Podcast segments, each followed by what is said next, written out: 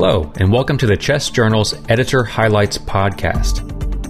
Each month, Chess Editor-in-Chief Doctor Peter Mazzone highlights key articles from the current issue of the journal to help clinicians stay informed about new research in the fields of pulmonary, critical care, and sleep medicine. To introduce this month's episode, here is Doctor Peter Mazzone.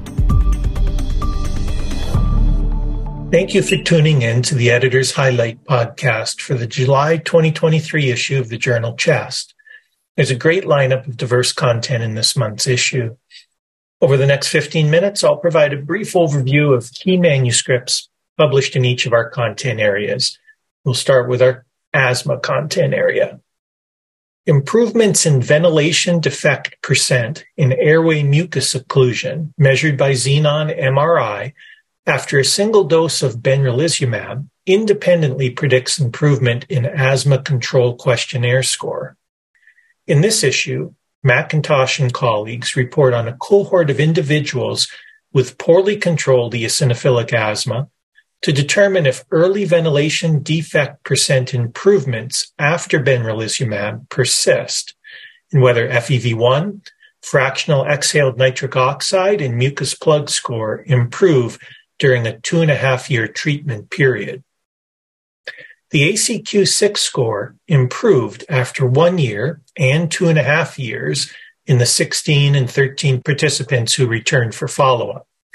The mean ventilation defect percent improvement was not significantly different than at the twenty-eight day mark, while the mucus score was significantly improved at two-and-a-half years. These results show that in poorly controlled eosinophilic asthma, early M R I ventilation defect percent responses, improved mucus score, and asthma control persist two and a half years after starting treatment with benralizumab. Next is our chest infections content area. A validated patient-reported outcome measure as a treatment outcome for non-tuberculous mycobacteria pulmonary disease does not exist. In this issue, Henkel and colleagues report on the validity and responsiveness of the Quality of Life Bronchiectasis Questionnaire, Respiratory Symptom Scale, and key health-related quality of life measures during the first six months of M A C pulmonary disease treatment, using patient-reported outcome measures collected as part of an ongoing randomized multi-site pragmatic clinical trial of two versus three antibiotic regimens. one hundred forty-four individuals completed longitudinal surveys. The respiratory symptoms domain, vitality, and health perceptions domain scores all showed good psychometric properties.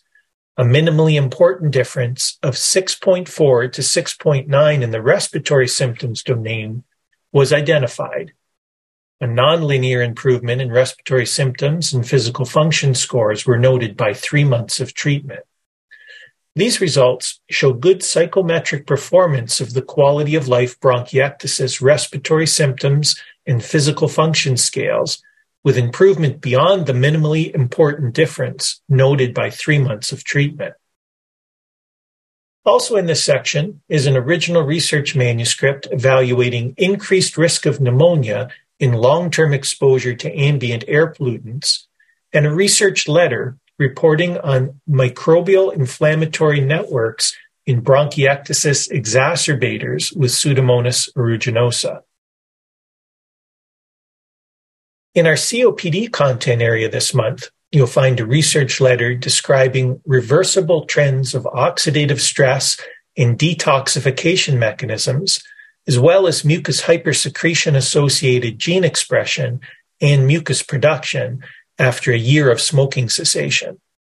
Also, part one of a two-part special feature series on lung imaging and C O P D. Next is our critical care content area. The impact of patient expectations on quality of life after serious illnesses has not been evaluated.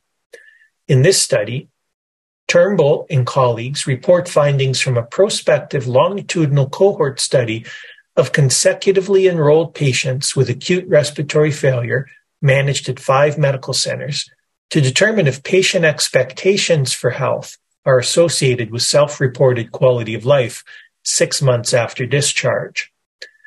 They found that quality of life was significantly better in participants whose health expectations were met in all domains of the World Health Organization Quality of Life Brief Version Questionnaire, including physical health, psychological health, social relationships, and environmental health domains. These results suggest that fulfilling health expectations is associated with better quality of life, suggesting the importance of incorporating normalization and expectation management into I C U recovery programs.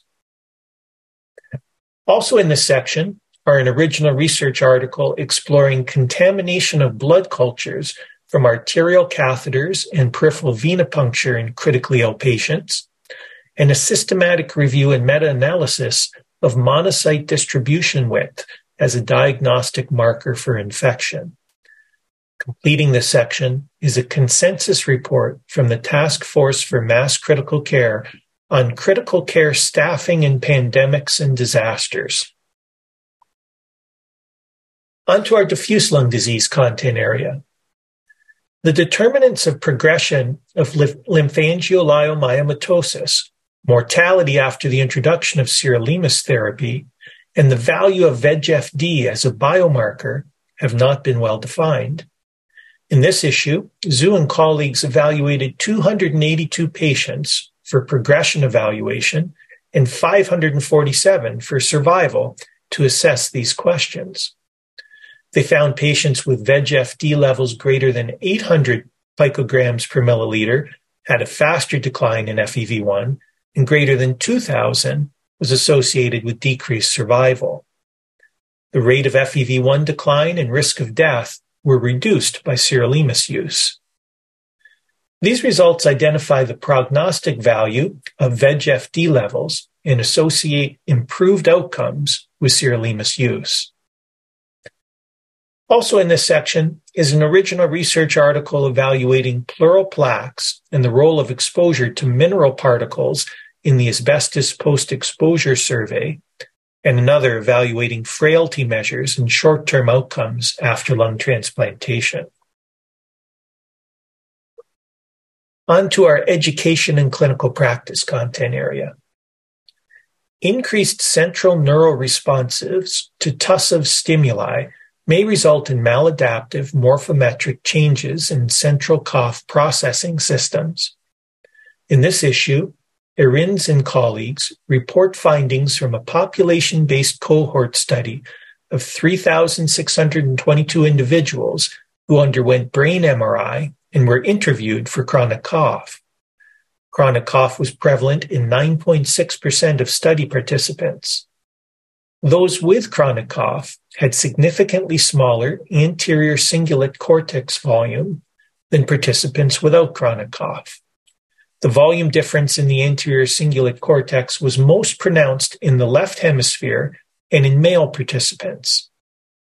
These findings suggest individuals with chronic cough have a smaller volume of the anterior cingulate cortex, a region of the brain involved in cough suppression. Also in this section is a research letter describing the impact of a multidisciplinary post-COVID nineteen clinic on hospital admissions and emergency department visits, and a special features article that evaluates a potential national board for respiratory care credentialing for pulmonary disease educators.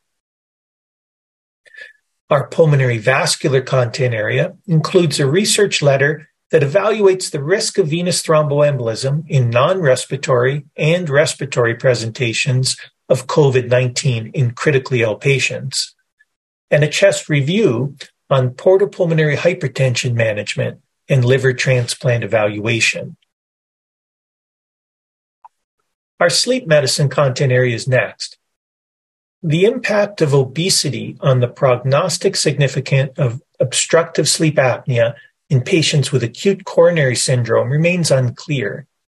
In this issue, Howe and colleagues report findings from a prospective cohort study of consecutive patients hospitalized with acute coronary syndrome who underwent portable sleep monitoring after clinical stabilization to determine if the effects of obstructive sleep apnea on subsequent cardiovascular events vary with obesity status.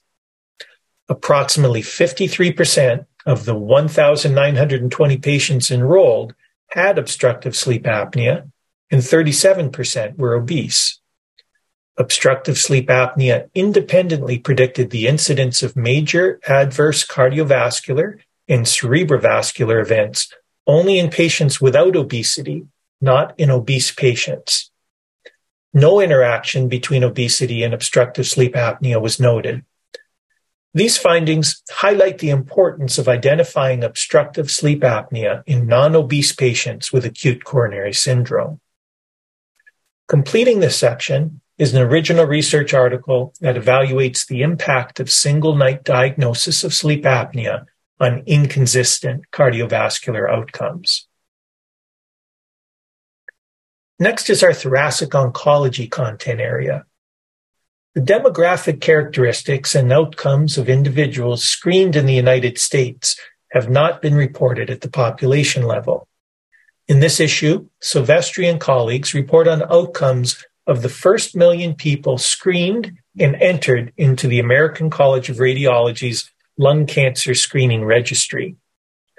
Key findings included annual adherence rates of just twenty-two point three percent, with predictors of poor adherence being current smoking status in Hispanic and Black race.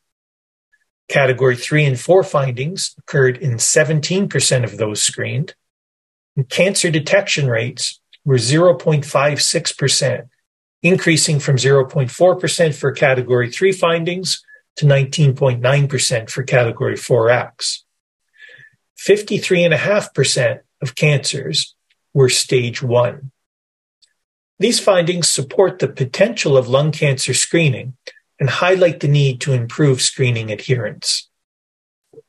Also in this section is an original research article that identifies a high yield of pleural cell-free D N A for the diagnosis of oncogenic mutations in lung adenocarcinoma, and a research letter that explores hospital to outpatient transitions of care for tobacco treatment. Finally, I encourage you to read our Humanities and Chest Medicine section, where you will find a Vantage piece titled Disability Rights and Life-Sustaining Treatment, Building Bridges Between Clinicians and Advocates, and our case series publications for the month that provide you with novel and educational cases to help improve your clinical skills. I hope you enjoy reading all of the high-quality content available in this month's issue of Chest. As always, I'm grateful to the authors of this work, the reviewers who volunteered their time to improve the quality of these manuscripts, and to our editorial board for guiding everything that we do. Until next month, I hope you enjoy the July issue. Thanks for listening to the Chest Journal's Editor Highlights podcast. You can find the articles mentioned in this podcast and more on chest journal dot org. And if you're looking for more context and commentary on articles in the current issue, please check out the original Chest Journal podcast, which features in-depth discussions with the authors themselves. We'll be back again with more editors' highlights next month.